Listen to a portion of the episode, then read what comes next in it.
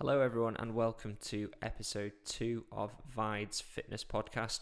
I'm your host, Ollie. I'm one of the directors of Vide Fitness and a personal trainer. And today's topic is going to be talking about all things diet. Well, maybe not all things diet because we would be here all day. Uh, but I've got a few topics I would like to go through, and then we may finish by giving my opinion on something that I saw on this morning show last week which is a lady who's self titled The Fat Doctor. And she basically came on and said that she thought that, that people shouldn't try and lose weight and actually having a high BMI is perfectly healthy. And she thought it was actually a detriment to people's health if they tried to lose weight. So we'll discuss that towards the end of the video. Um, but to start off with, I would like to go into a few different aspects of why I think people struggle with their diet and also some of the culture, which I think makes it quite a toxic subject when you get into discussions. Now, most people would assume that the main issue with diet is education, and while I do agree that a lot of people struggle with the knowledge on what is a good diet, I think most people now are at the point where they are aware of good food choices and bad food choices. Most people knows know what calories are and that they need to control the number of calories they eat and or do more exercise in order to um, create a calorie deficit. Now, I feel like a lot of people are still just saying that, and it is almost patronizing to most people to just say, "Oh yes, you just need a ca- calorie deficit," um, and actually it's some of the mechanisms behind that and more of the psychology behind how you can stop yourself from overeating, how you can fit more of an active lifestyle into your current routine, and how you can do those things without being too stressed or, you know, hating every moment of every day trying to do something that you're really not interested in. And I think overcoming those issues are a lot more important than just education. Um, there seems to be in the dieting world so many different camps. You know, there's one camp that says, oh, yeah, keto's the best. Another camp says, oh, you need to cut out sugar. Another camp will say, you know, oh, you need to do slimming world. That's great. Or another camp will say, oh, it's bread. You need to cut bread out. And then equally, another camp will be like, oh, it's just calorie deficit. You need to count calories and everything will be fine. And I think the right answer is somewhere in the middle of all of those things. Um, I think it's very individualized. So some per, somebody might respond better to one form of eating, another person might respond better to another form of eating. I'm not talking biologically here; I'm talking psychologically. So.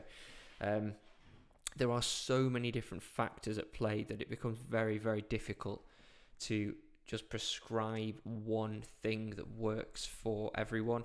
And I think that anybody who claims that they can prescribe one diet or one solution for any person, let alone for multiple people, and all saying, yes, everybody needs to do this, um, is not actually, firstly, an expert in what they're talking about, but also they're just making it up because there's, there's no reason why anybody thinks that they could just do that and that it would be effective for everyone. If there was one thing that was like the missing piece that nobody had thought of before, um, everyone would be giving you the same advice, and they're not because everybody's picking tiny little nuances from the same idea of trying to help people. And they're then claiming that the thing they have is the one that everybody needs just because they want to make their money and marketing. I'm sure some people believe that the thing they're trying to push on you is the best thing. Um, but if you talk to sort of actual experts in nutrition, you know, the, the research scientists behind things and doctors, they most of them would agree that there isn't an answer that they can give, and that's why it's such a struggle. If there was an answer, this is the solution, then I don't think we would have uh, an, a problem with obesity. Um, so, what are some of the things that, from my point of view, that you can practically apply that may help you try and find the right answer or, or go towards a healthier lifestyle? Now, the number one reason why people fail on their diets is because they don't sustain the diet long enough in order to make results, or they sustain the diet long enough to make results and then stop, um, which then means they put the weight back on again. So, finding a way that you can diet that means you can always carry on the progress you've made and that you're happy with that progress and that you don't have to think about it too much, that then becomes sustainable. That needs to be more important than any other aspect of that diet, other than obviously having enough nutrition and uh, calories to survive. Because, yeah. so, um, firstly, what you should do is you should have a look at the way that you eat, the way that you live your lifestyle, and the foods that you enjoy, your preferences, and things like that. And looking at how you can improve that rather than looking at it like, what can I take away from that? So if you can swap something that you do that's bad for something that's more positive, then what you're doing is you're enriching the diet that you have rather than taking stuff away from that diet. As soon as you take things away, psychologically you feel restricted and you crave those things and you feel like stressed. So if you can look at ways you can improve your diet by making positive changes, so like instead of I'm going to stop eating bread, you could say I'm going to start eating more fruit, which would mean that instead of the bread, you're choosing to eat fruit, but you're not stopping eating bread. What you're doing is you're adding something that enriches your diet. But the thing that you've added just happens to mean that your totally total calorie uh, intake for the day is lower. So if you choose to start eating more vegetables, those vegetables aren't very calorie dense. So they're going to fill you up more so by eating more vegetables, you're going to be more full and you're going to crave the higher calorie foods less. So inadvertently you end up eating less, but you're not saying I'm going to stop eating X food. What you're saying is I'm going to start eating something positive. So you've enriched your diet, you've not taken something away, and straight away, instead of restricting, you feel like you've made a positive change and you're going to be progressive with that those kind of changes are a lot more important than that I'm going to suddenly cut out this food. Because as soon as you cut something out, eventually you'll want to put it back in. And that then becomes a bit of a yo yo scenario. So, straight away, try and make changes that are positive and are sustainable, and try and do things that enrich your diet and think about it psychologically in that way rather than trying to take something away and restrict what you're eating. So the next thing is to try and make sure that you have decent amount of protein in your diet. Now, speaking as somebody who I suppose you could call me a bodybuilder, even though I'm not competitive, but I like to build up my muscle, which I suppose by definition is building my body. Um, it's important to eat enough protein because protein is integral to muscle recovery and muscle building. Um, but why would that be important for somebody who is just trying to lose weight and they're not really interested in having big muscles? Well, protein is quite interesting for two reasons. Number one, your body struggles a little bit in order to turn protein into usable energy because the mechanisms behind the energy production from protein are a little bit more complicated. And that means it's not as efficient. So you get something called a thermic effect from food. And all food has a thermic effect, which is essentially the amount of energy it takes to digest, process, and assimilate that food. And protein has a slightly higher thermic effect than other macronutrients. So, straight away, if you eat a higher protein diet, that is not at the expense of more calories, but if you have the same number of calories that comes from more of a protein source, then you can actually get away with eating slightly more or eating the same and losing a little bit more weight if more of your calories come from protein. So that's number one. Number two, protein tends to sit in your stomach a little bit longer. Um, so it makes you feel a little bit more full which again is going to curb your hunger, which is going to stop you overeating throughout the day. So if you have a decent high protein breakfast and lunch, it should make you feel a little bit more full going into your evening meals and you won't binge as much. Um, the other reason why protein is really good is that if you can sustain a decent amount of muscle, muscle is a very active tissue, which means it's metabolically quite demanding. It uses a lot of calories just to exist and function. So if you've got quite a high muscle mass, it's like taking a one litre car and replacing it with a four litre car. The engine is going to use a lot more fuel in the four litre car. And you want to burn as much fuel as possible throughout the day.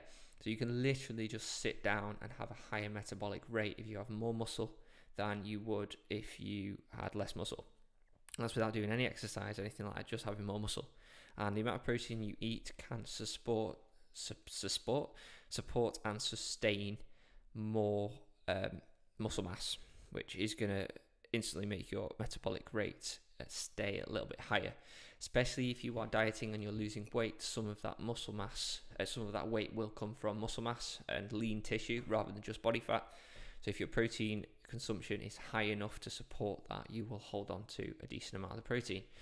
So number one, you can eat slightly more and get away with it because it's got higher thermic effect, but also you can hold on to more muscle mass, which is going to make your metabolic rate higher, and therefore you can eat more.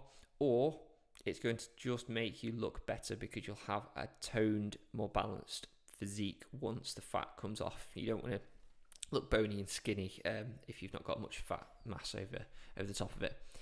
So those considerations are quite high. So just to recap what we've got so far, number one is to make sustainable, positive decisions about your diet that are going to enrich it rather than take something away and restrict it. And number two is to be aware of eating a decent amount of protein. I could put a number on it. If you could aim for one gram per pound of body weight, that's great. But in reality, that's optimal, but that's a lot for most people. So just be conscious of it. Try and have a source of decent protein, things like eggs, meat, fish, um, uh, you know, lentils, beans, um, things like that. So yeah, try and have a source of those with each meal, and that's your second one. Now, number three, obviously, you are going to have to be aware of your calorie intake. But if you're making positive food choices like having more fruit, having more vegetables, um, eating regular meals, having a lot of protein, a lot of these issues will sort themselves out. So, absolutely, you can calorie count, and most people choose to calorie count. Um, but you don't have to be regimented with that. You certainly don't need to count calories in order to lose weight.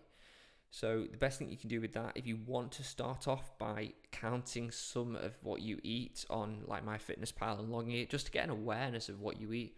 But I certainly would say once you are consistent with that and you're happy that what you're eating is the right amount and you're getting progress from that, try going away from it and try to estimate what you're eating and see how that works. Because I think long term, it's better for people if they don't have to, unless they're a bodybuilder or a physique athlete where very low levels of body fat is, you know, absolutely important for most people, they don't need to track what they eat as long as they have a good diet, a nutritional diet, and then they make good food decisions and they're sensible. They don't need to track what they eat. It's about building these, you know, habits that mean that you're sustainable in the way that you eat and you're not going to spiral out of control and make bad decisions.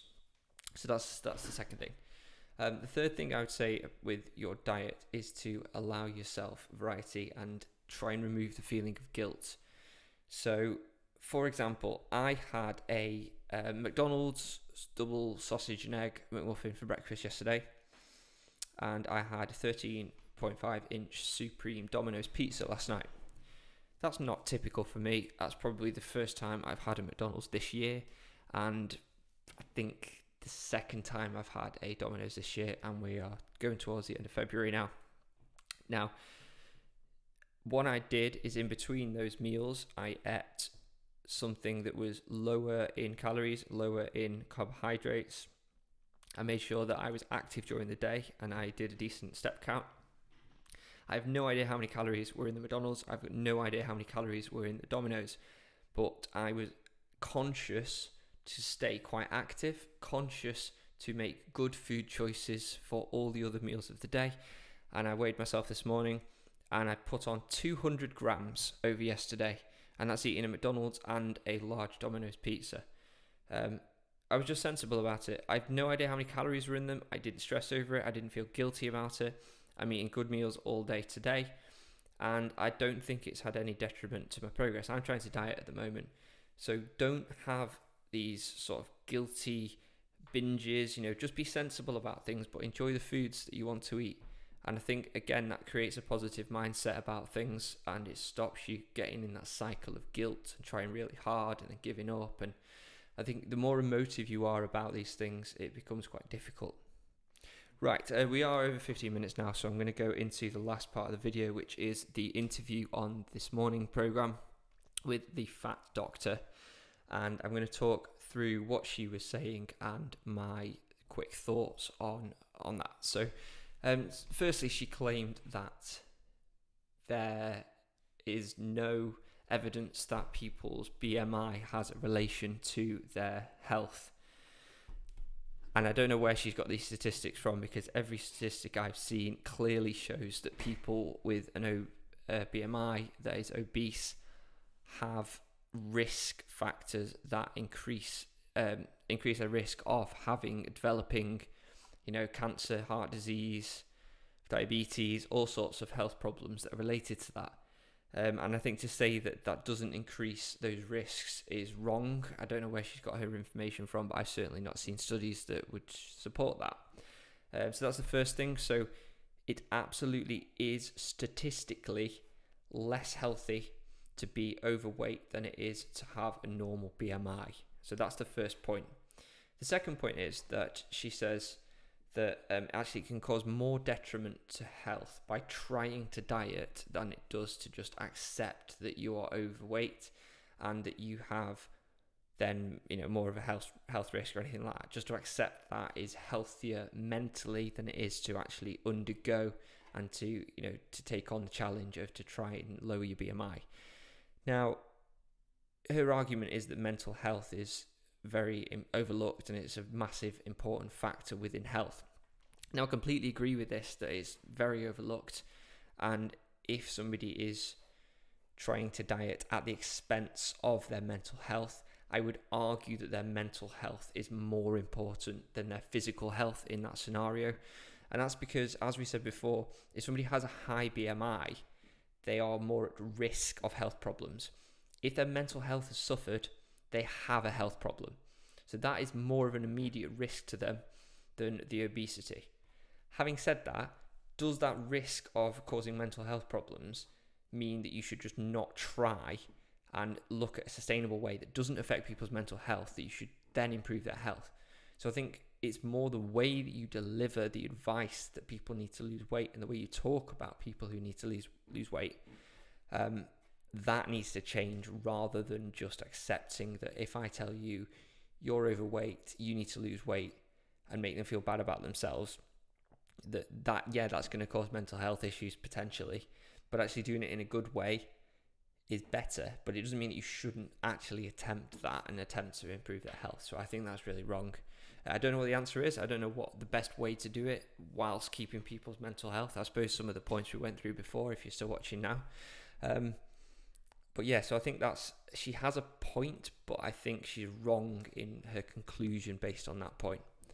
And I think that's about it really. I don't think we need to say too much more about that. I I don't think her decision as a doctor is particularly ethical to ignore advice that uh, ignore um, data that that clearly shows that certain things are unhealthy and then to make the statement that they're not unhealthy but I understand where she's coming from and I think that is an area that needs to be looked at.